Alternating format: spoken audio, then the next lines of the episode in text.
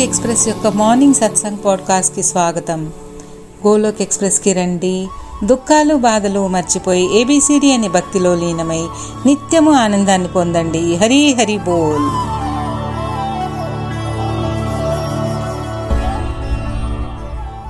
Golok express ఉదయం సత్సంగ్ పాడ్కాస్ట్కి అందరికీ స్వాగతము. హరి హరి బోల్. జై శ్రీకృష్ణ. ఓం నమో భగవతే వాసుదేవాయ, ఓం నమో భగవతే వాసుదేవాయ, ఓం నమో భగవతే వాసుదేవాయ. శ్రీకృష్ణ చైతన్య ప్రభు నిత్యానంద శ్రీ అద్వైత గదాధర శ్రీ వాసవి గౌరభక్తారవింద. హరే కృష్ణ హరే కృష్ణ కృష్ణ కృష్ణ హరే హరే, హరే రామ్ హరే రామ్ రామ్ రామ్ హరే హరే, హరే కృష్ణ హరే కృష్ణ కృష్ణ కృష్ణ హరే హరే, హరే రామ్ హరే రామ్ రామ్ రామ్ హరే హరే. శ్రీమద్ భగవద్గీత की जय, శ్రీల ప్రభుపాద की जय, గౌర్ మిఠాయి की जय, శ్రీ శ్రీ రాధా శ్యామ సుందర్ की जय.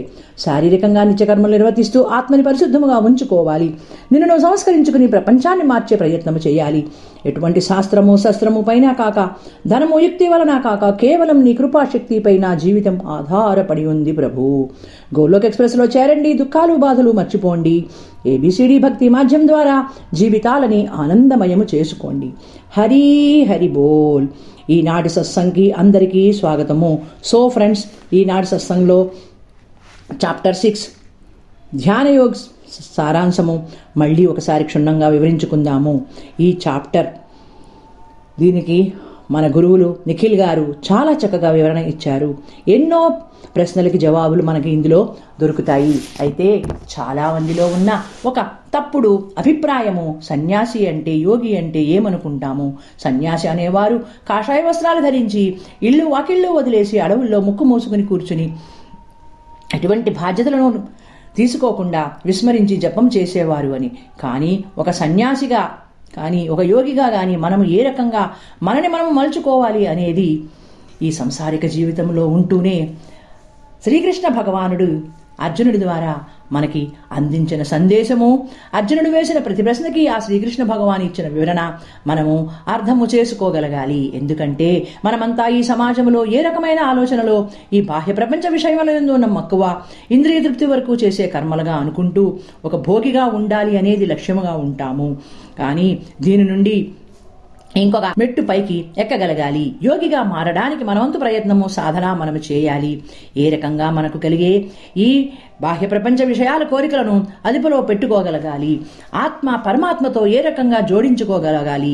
మనము చేసే ప్రతి పనిలో ఆ భగవానుడిని జోడించుకున్నట్టు కేవలం నేను నిమిత్త మాత్రుడిని ప్రభు, పరమాత్మ ఆదేశానుసారము చేసే కర్మలకి అటువంటి స్థితికి రాగలిగిన మనము ఈ శారీరక లెవెల్ ఆలోచన విధానం నుంచి ఒక మెక్కు పైకి ఎక్కి భక్తిభావముతో ఏ పనినైనా సరే ఆ భగవానుడు నాకు ఇచ్చిన బహుమతిగా స్వీకరిస్తాను, ఏ విషయము కూడా విచలిత చెందను, ఎటువంటి మానసిక ఆందోళన లేకుండా చేసిన పనికి ఎటువంటి ప్రతిఫల ఆపేక్ష లేకుండా నేను చేయగలగాలి అనే అకుంఠిత దీక్షా పట్టుదలతో మనము చేసే కార్యములను చేయగలిగిన నాడు మనమందరము కూడా యోగులుగా సన్యాసులుగా మనని మనము మలుచుకోగలుగుతాము.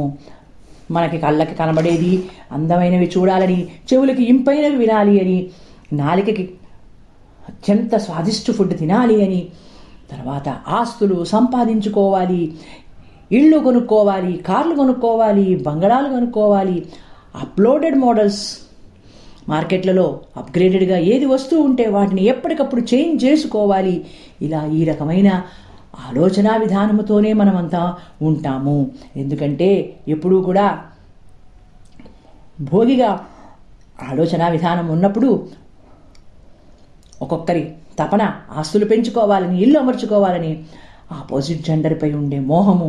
అలా అని ఇక్కడ శ్రీకృష్ణ భగవానుడు మంచి ఇంట్లో ఉండవద్దు అని కానీ, మంచి దుస్తులు ధరించవద్దు అని కానీ, లేకపోతే మంచి రుచికరమైన ఆహారం తినవద్దు అని కానీ ఏనాడు కూడా చెప్పలేదు.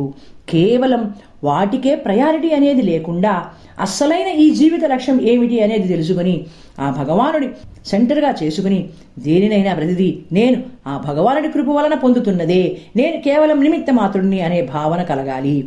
నామ్ జప్ ఇంప్రూవ్ చేసుకోవాలి, పూజా పాఠ్ చేయాలి. ముఖ్యంగా కొత్తగా ఈ భక్తి మార్గంలోకి వచ్చిన వారు రోజు రోజు ఏ రకంగా ఈ మార్గంలో వృద్ధి చెందాలి అనేది సాధన చేయాలి. ఎందుకంటే మనమంతా ఈ మార్గంలో కేవలం ఇప్పుడే ఎల్కేజీ స్టేజ్లో ఉన్నాము. నెమ్మది నెమ్మదిగా దీనిలో డిగ్రీ పిహెచ్డీ లెవెల్కి రావడానికి మన వంతు ప్రయత్నము చేయాలి, సాధన ద్వారా నెమ్మదిగా పెంచుకోగలగాలి.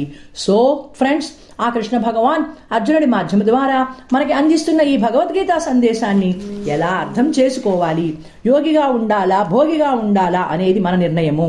ఈ సాంసారిక జీవితంలో ఉంటూ సమాజంలో జీవిస్తూ దేనికి ప్రాముఖ్యత ఇవ్వాలి, దేనిని విసర్జించాలి అనేది మనకి మనమే నిర్ణయించుకోగలగాలి.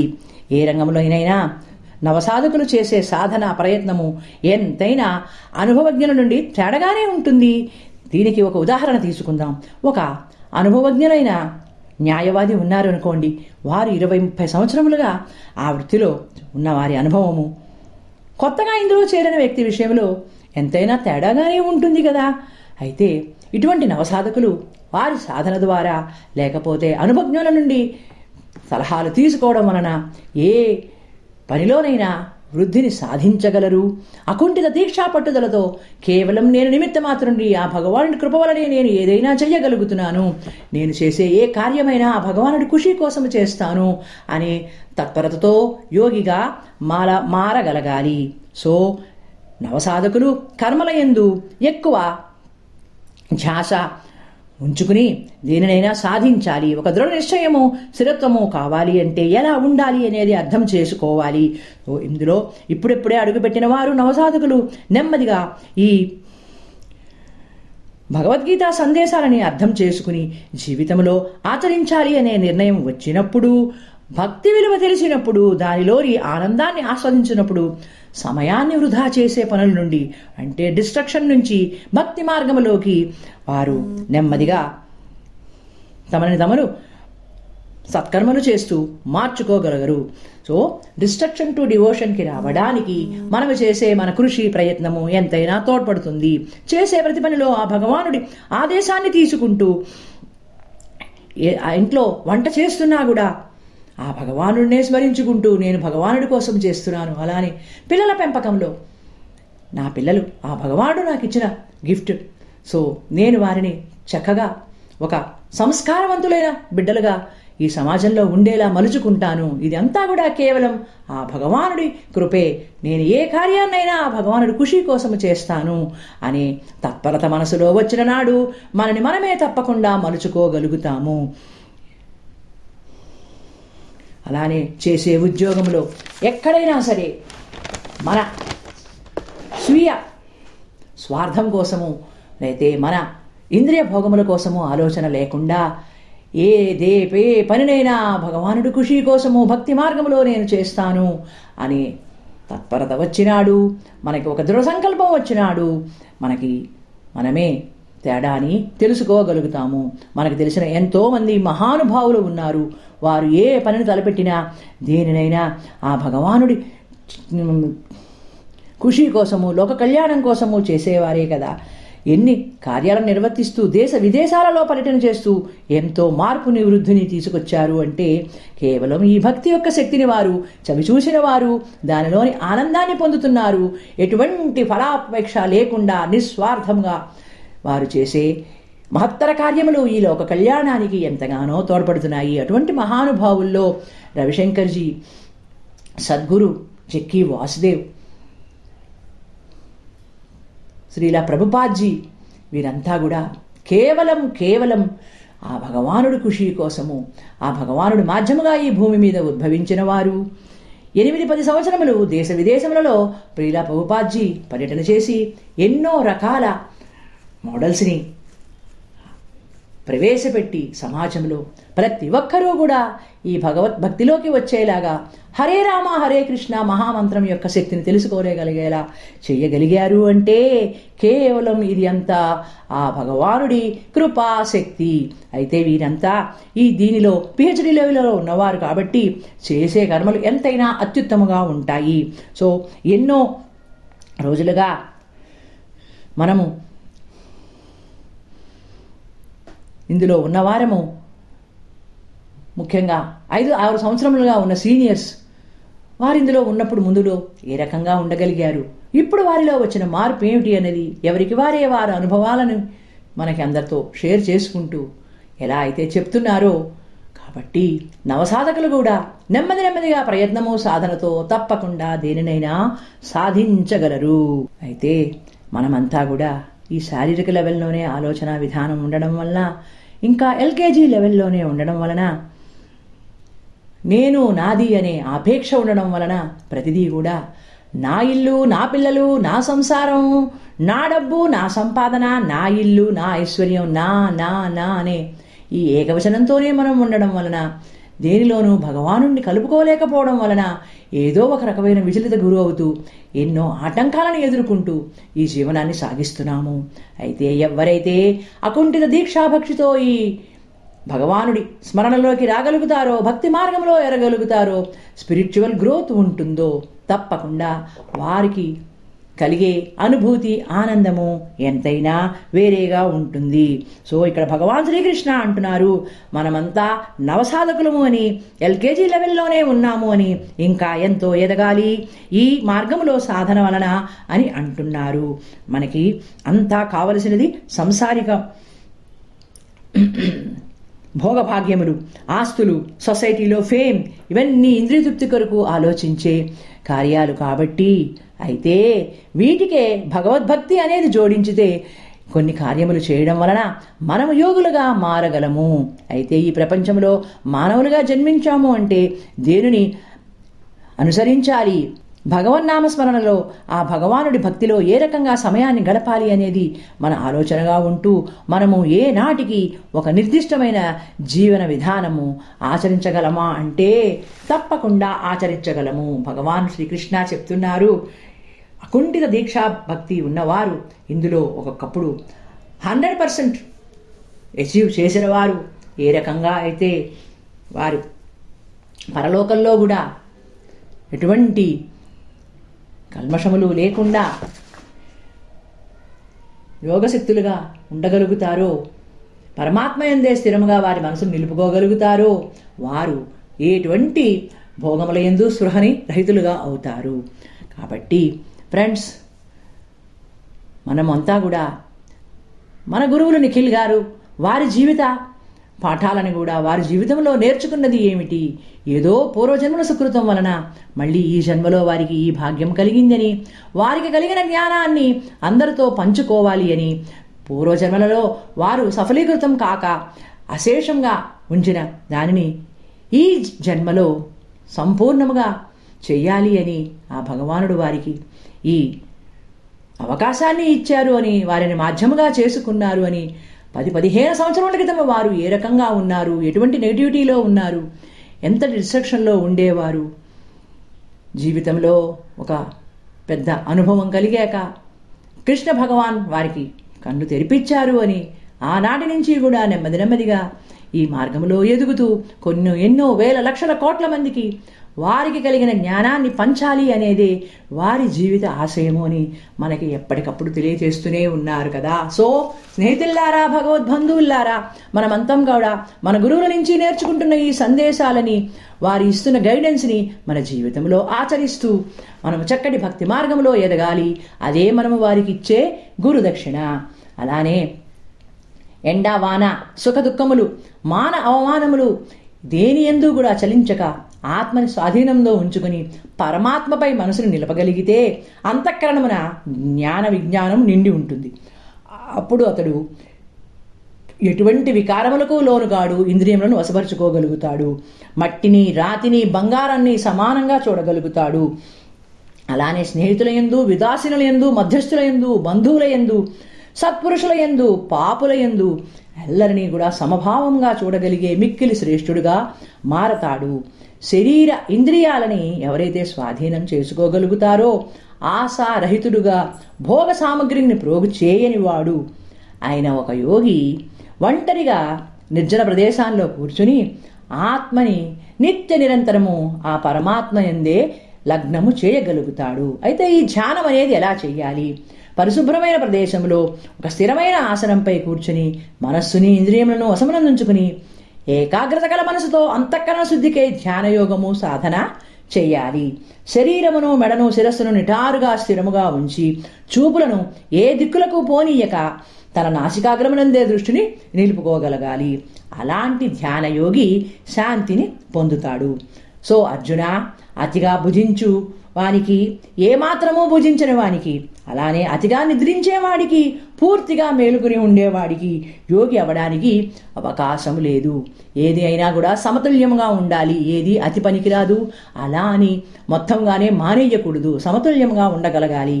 ఆహార విహారాదుల ఎందు, కర్మ ఆచరణల ఎందు కూడా, జాగృత స్వప్న అవస్థల ఎందు కూడా యథాయోగ్యముగా ప్రవర్తించగలిగితే అటువంటి వానికి దుఃఖం అనేదే ఉండదు. అది నాశమైపోయి ధ్యానం అనేది సిద్ధిస్తుంది. సో మనస్సుని పూర్తిగా వశములో ఉంచుకుని ఎప్పుడూ పరమాత్మ యందే స్థిరముగా నిలిపినప్పుడు సర్వభోగముల యందు స్పృహరహితుడు అవుతాడు. అప్పుడు ఆ పురుషుడు యోగయుక్తుడు అనబడతాడు. ఎవరైతే యోగారూఢని పిలువబడతాడు, గాలి లేని చోట నిశ్చలముగా ఉంచు దీపము వలె పరమాత్మపై ధ్యానము నిలిపిన మనస్సు నిశ్చలముగా ఉండును. ధ్యానయోగి సాధన వలన నిగ్రహింపబడిన మనస్సు ఆత్మను ధ్యానించడం ద్వారా తన ఆత్మను ఆత్మసాక్షాత్కారం చేసుకోగలిగి ఆ స్థితిలో యోగి తన ఆత్మయందే సంతోషముగా ఉండగలుగుతాడు. ఈ బ్రహ్మానందమును అనుభవించుచు దాని ఎందరే స్థితి అయిన యోగి పరమాత్మ స్వరూపము నుండి ఏమాత్రము విచలితుడు కానేరడు. భగవత్ సాక్షాత్కారము పొందిన వారు వేరే ఏ విషయముల యందు కూడా అధికంగా తలంపులు పెట్టరు. బ్రహ్మానంద స్థితిలో ఉన్న ఒక యోగి ఎంతటి తీవ్రమైన దుఃఖమైనా ఏమీ చెయ్యలేడు.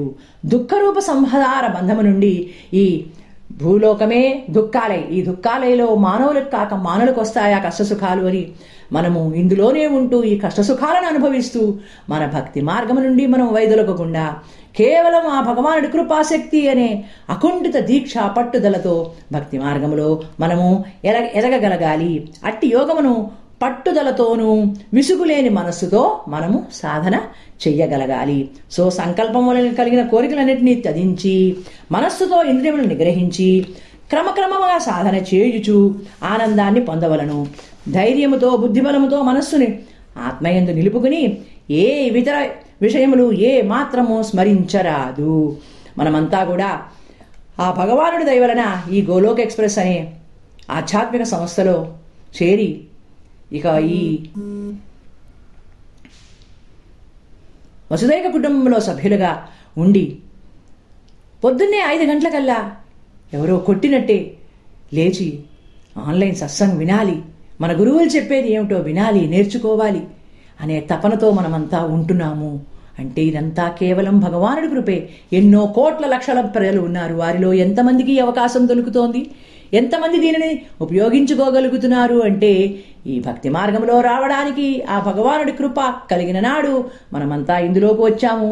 ఒకప్పుడు పొద్దున లేవాలి అంటే అబ్బా ఇంకాసేపు పడుకుందాం ఇంకాసేపు పడుకుందామనే లేజీనెస్ ఉన్నవారు కూడా ఇప్పుడు ఈ మార్గంలోకి వచ్చి వారు పొందుతున్న ఆనందాన్ని ఆన్లైన్ సత్సంగ్స్ వింటూ వారి ద్వారా వారు నేర్చుకున్న మంచిని, వారు పొందుతున్న లబ్ధిని ఇంకా ఎంతోమందికి పంచుతూ ఈ సమాజానికి ఎంతో ఉపయోగపడుతున్నారు. సో భావి తరాలకు కూడా మన వంతు సేవ మనము చేయాలి. సమాజంలో మన బిడ్డలని చక్కటి పౌరులుగా మనము తీర్చిదిద్దగలగాలి.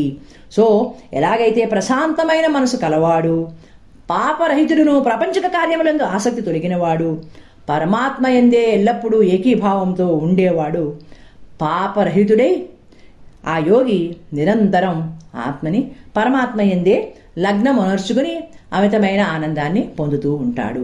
స్థిరమైన యోగి తన ఆత్మను సర్వ ప్రాణుల యందు, ప్రాణులన్నిటి యందు తన ఆత్మయందు చూచుచు తన సమభావంతో స్వీకరించగలుగుతాడు. ఎవరిలోనైనా భగవానుణ్ణి చూడగలిగే స్థితికి ఎదగగలుగుతాడు.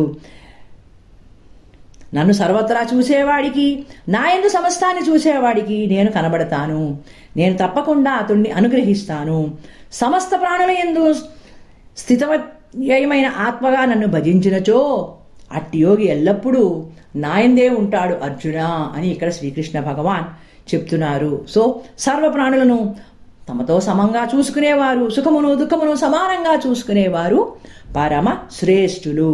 అయితే మధుసూదన, మనస్సు ఎటువంటిది? మనస్సు నిజంగా అత్యంత చంచలమైనది. మనసు సహజముగా చంచలముగా ఉండు కారణమున నీవు చెప్తున్న ఈ సమభావ యోగము యొక్క స్థితిని నేను పొందలేకపోతున్నాను. మనసు చంచలమైనది, పీడించే స్వభావము గలది, దృఢమైనది, మిక్కిలి బలమైనది. వాయువేగము కంటే కూడా మనసు పరిగెడుతూ ఉంటుంది. వాయువునైనా ఒక్కొక్కప్పుడు మనం బంధించగలమేమో కానీ మన మన మనస్సుని మనము బంధించుకోలేకపోతాము అని భావిస్తున్నాను అని అర్జునుడు అడిగినప్పుడు శ్రీకృష్ణ భగవానుడు చెప్తున్నారు, నిస్స నిస్సందేహముగా మనస్సు చంచలమైనదే, దానిని వశపరుచుకున్నట కూడా చాలా కష్టం.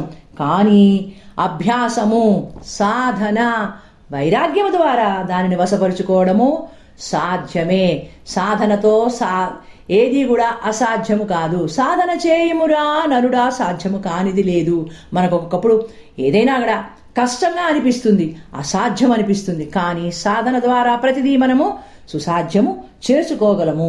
మనస్సును వశపరుచుకుని వానికి యోగసిద్ధి కలుగుట కష్టము, కానీ ప్రయత్నశీలునికి, ఎవరైతే ప్రయత్నం చేస్తారో నిత్య నిరంతరం సాధన ద్వారా మనస్సుని వశపరుచుకొనుట సాధ్యమే అని నా అభిప్రాయము అని అంటున్నారు. సో ఓ కృష్ణ, శ్రద్ధగా యోగ సాధన చేయొచ్చు. మనస్సును వశపరుచుకునే కారణమున అవసాన దశలో మనస్సు చలించి ఆత్మ సాక్షాత్కారం పొందకయే పరిణించితే అప్పుడు ఆ సాధకుడి గతి ఏమవుతుంది?